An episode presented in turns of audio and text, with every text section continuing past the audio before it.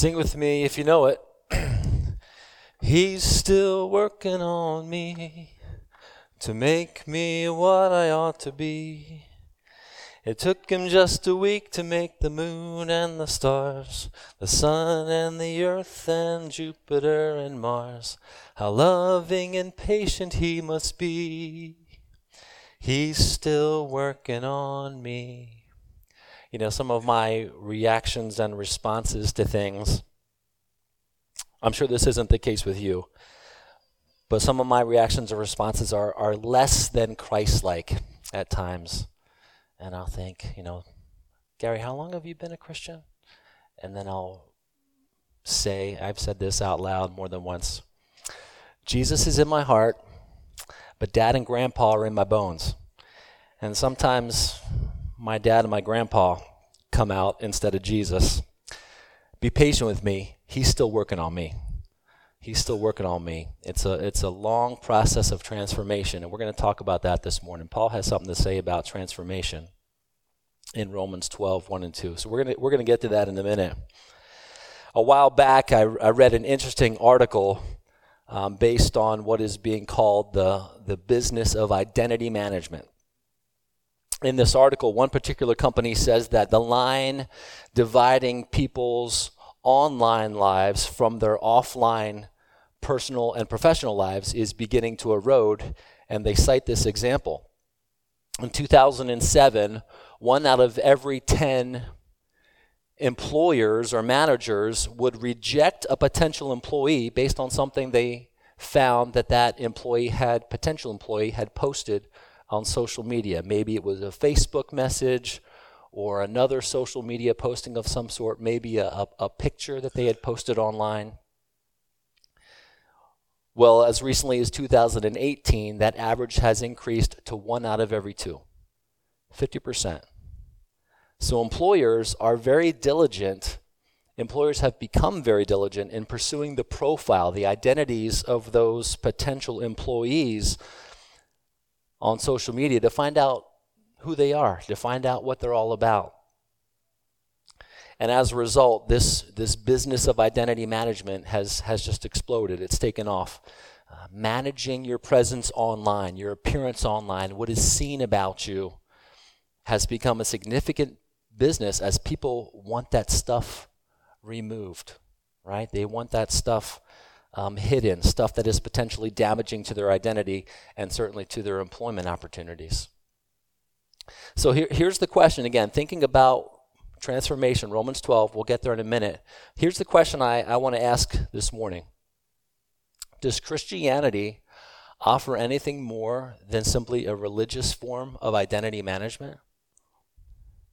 Does Christianity simply say, hey, hey, come to church for about an hour on a Sunday morning, you know, dress nice, uh, look, look well, smile at people, um, behave yourself, and, and, and well, maybe that's just our form of religious identity management.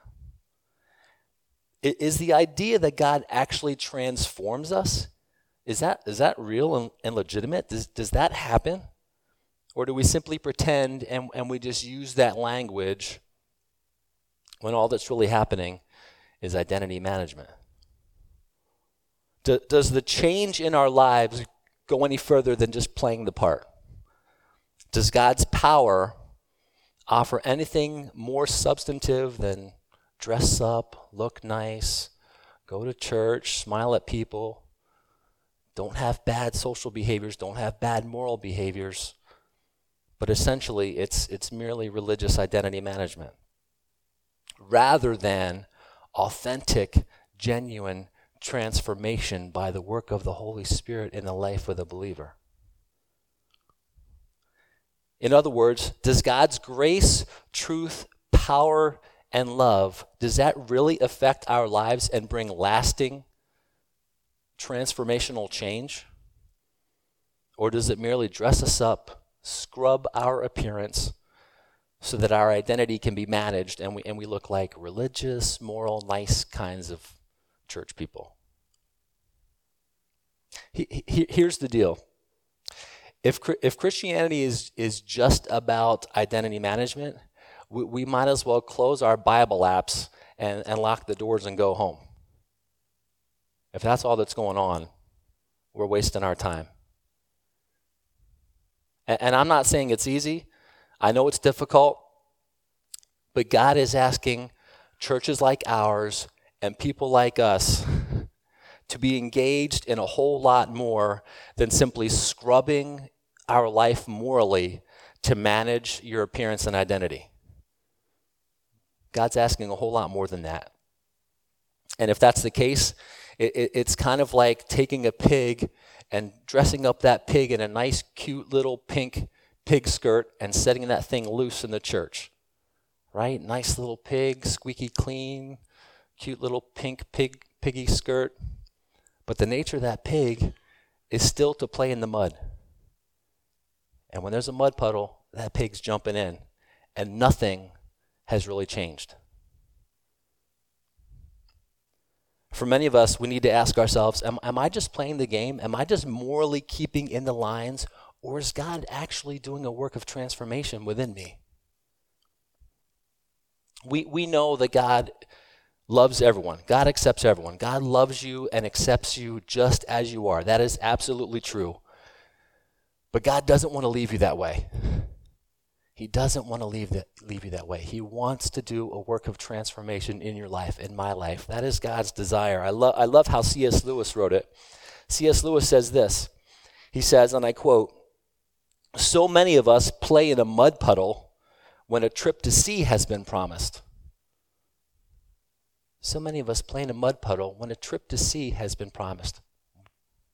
We're not taking advantage of that, right? So many of us play around in the mud rather than taking the free trip to the beach. Because somehow we believe that God's transformation robs us of being human in, in some way. Maybe you're thinking, well, well, well, if I allow God to transform me, then, then I'll be less of a human being, right? I'll have no joy, I'll have no peace, I'll have no fun. And for some reason, we think that somehow a life that is not conformed to the image of God is more freeing or more fun than a life that is actually transformed by the Holy Spirit of God. Paul writes this in 2 Corinthians 3:18. And we who with unveiled faces all reflect the Lord's glory are being transformed into him into his image with ever increasing glory which comes from the Lord who is the Spirit.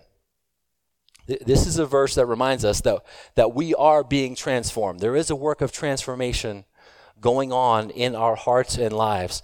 Um, this is not about identity management. Paul, Paul is not saying um, this is identi- identity management. Paul is not saying, yay, people are scrubbing themselves morally and managing their identities. That's not, that's not what Paul's saying.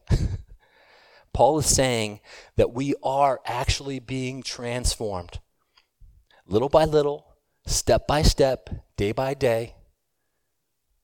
Again, a pure heart may take an instant instance, but a mature character takes a lifetime. Michael Benson, one of my favorite preachers ever. We are being transformed little by little, step by step, day by day, into the image and glory of God. As, and Paul adds, with ever increasing glory. I can't speak for you, but I know my life needs transformation. And the more transformed it is, the more truly Gary Light I become. Because that's what happens when the Holy Spirit works in your heart and your life. You actually become more of the authentic, genuine person God created to created you to be. That's what the work of the Holy Spirit does in your life. The more transformed you are, the more you will actually be the true, authentic person God designed for you to be. I mean, that's, that's, that's the definition of sanctification, right? Becoming all that God intended for you to be. That's the work of, of, of sanctification in your life. Doesn't happen overnight. He's still working on me. but transformation is happening. God's transformation does not lo- look like you becoming less of who you are, it actually looks like you becoming more. Becoming all that God intended for you to be. So, so let's take a little bit closer look here at, at this text, Romans 12, 1 and 2. I'm going to read this for us from the NIV, the New International Version. Paul writes, Therefore, I urge you, brothers and sisters, in view of God's mercy, to offer your bodies as a living sacrifice, holy and pleasing to God. This is your true and proper worship. Do not conform to the pattern of this world, but be transformed by the renewing of your mind. Then you will be able to test and approve what God's will is, his good, pleasing, and perfect will. So I, I, want us to understand why, why transformation is, is possible. Here's what Paul says in Romans 12, verse 1. Therefore, I urge you, in view of God's mercy, in light of what God has done for you, in light of how God has blessed you, in, in light of the grace of God in your life, because of his mercy in your life, offer yourselves to him, surrender your life to him.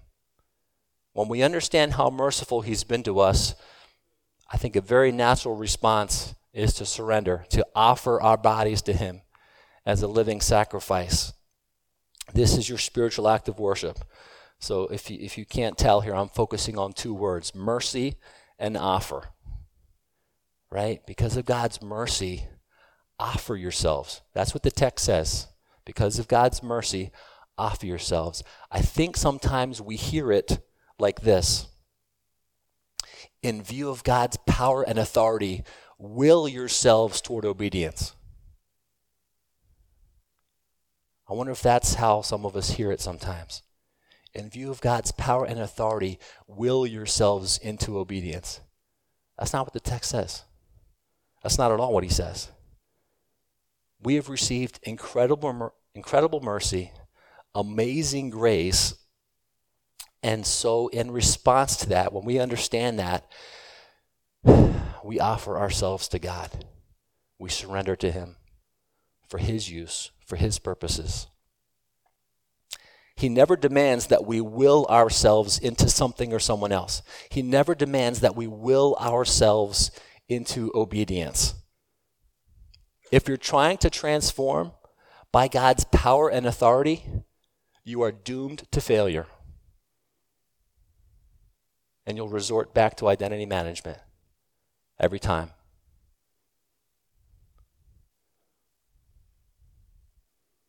Because of his mercy, offer yourselves.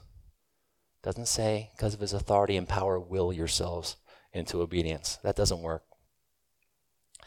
Maybe a good way uh, to explain it is this To be transformed, you have to be drawn rather than driven. You have to be drawn rather than driven. If you drive yourself, if you will yourself, you're going to resort back to identity management every time. So, so, so maybe the following question is this Is the beauty of God's grace beautiful enough in order to draw you? Do, do you see God as this as this white bearded guy up in heaven wielding his, his power and authority? I think some of us picture that sometimes. Or, or does the beauty of God's grace actually capture your heart and draw you toward Him? You have to be drawn rather than driven. So maybe, maybe that's the first level of transformation we need. I mean, if there was if there was a test and, and, you had to check the box whether you think God is good or whether you think God is bad, I mean, we're we're all going to check the box that God is good, right? I mean, who wouldn't? We're all going to check that box. Yes, God is good. But maybe maybe you're really thinking, you know, God, your goodness isn't really all that significant. I mean, I don't even know if I really think you're that great. I mean, yeah, I can check the box that you're good, but but I don't know that I would go so far to say as I've tasted and seen that the Lord is good. I, I don't know if I believe that's true.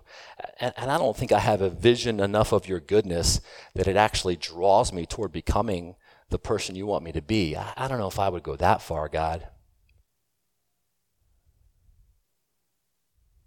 You have to be drawn rather than driven. You have to be drawn rather than driven. So, so, maybe you need to start with this prayer.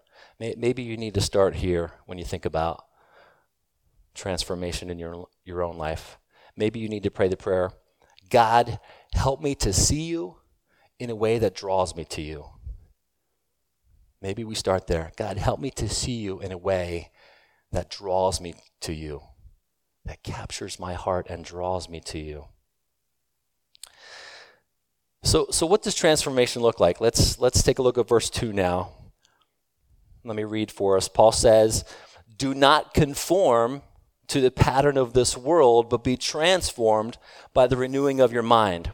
Then you will be able to test and approve what God's will is, his good, pleasing, and perfect will. So, two words that I want to focus on here in verse 2 as well. And the first one is conform. Conform. The word conform here in this text in this text conveys the idea of, of settling for something less right? To, to conform means that you're just going to follow the status quo. It's, it's not really reaching one's full potential. You're just going to go along with what everyone else is doing and copy their behavior. Paul is saying, don't do that. Paul is saying we shouldn't settle for something less, right? In other words, don't try to look like everybody else in order to, to try and fit in. Don't settle. Don't conform. Don't do that. The second word, as you probably have guessed, is transform. The Greek word there is metamorpho. Yes, the, the, the, the word from which we get our English word metamorphosis. And in case you're wondering, yeah, Paul uses the same word in 2 Corinthians 3:18 that we just read a few minutes ago. Metamorphosis, right? I mean, this this is the word we often relate this word whenever we hear this word, we think of that process of a caterpillar changing into a butterfly, right? Because that's, that's what it is. That, that metamorphosis, that complete and thorough change from one creature into a totally new and different creature. It's a metamorphosis. But that process of metamorphosis is very, very messy. It, it's a hard, difficult, messy process. After the caterpillar the chrysalis or the cocoon, it, it first changes into this nasty brown, uh, juice looking substance inside of that cocoon. And then, of course, we know the end result. The next thing you know, the, the, the butterfly um, comes out of the cocoon. It's this beautiful, beautiful butterfly. Now, again, this process ends well. The end result is, is beautiful, but it's a, it's a difficult, messy, hard process. And when it comes to our own spiritual formation, our own spiritual transformation, identity management is much, much easier. Conforming is much, much easier. And so often that's what we settle for. We settle for conformity. Everybody looks nice. We all behave. We all smile at each other. Identity management is pretty clean right? That's easy. We can do that. That's not messy. It's easy. And so we settle for that. We settle for conformity. Let, let, me, let me say one thing as we begin to wind down here this morning. Don't settle for conformity when you can have transformation. Don't settle for conformity. Metamorphosis is messy. It's hard. Behaving is clean. That's easy. Transformation is messy. It's difficult. You know, sometimes we wonder why doesn't God just zap the caterpillar and it becomes a butterfly? You know, maybe we maybe we wonder that for ourselves. God, why don't you just zap me and I become the beautiful butterfly? Why do I have to go through this difficult process? It's messy, it's hard, it's difficult. Something about that difficult process is very necessary. Very necessary. There, there's something about the process that is hard, it can be painful, it's difficult, but that's what it takes to become the butterfly. You got to go through that. You got to go through that. Because that's where the strength and beauty are created in the process of that difficult, painful, messy struggle. You got to go through it. And, and maybe we can begin to look, look at the hardness, the difficulty of our own spiritual transformation process in a different way. Maybe we can begin to see that the process of transformation need, need not discourage you, but maybe, maybe you can begin to see it as a message of the beauty that God wants to do in your life through the work of the Holy Spirit.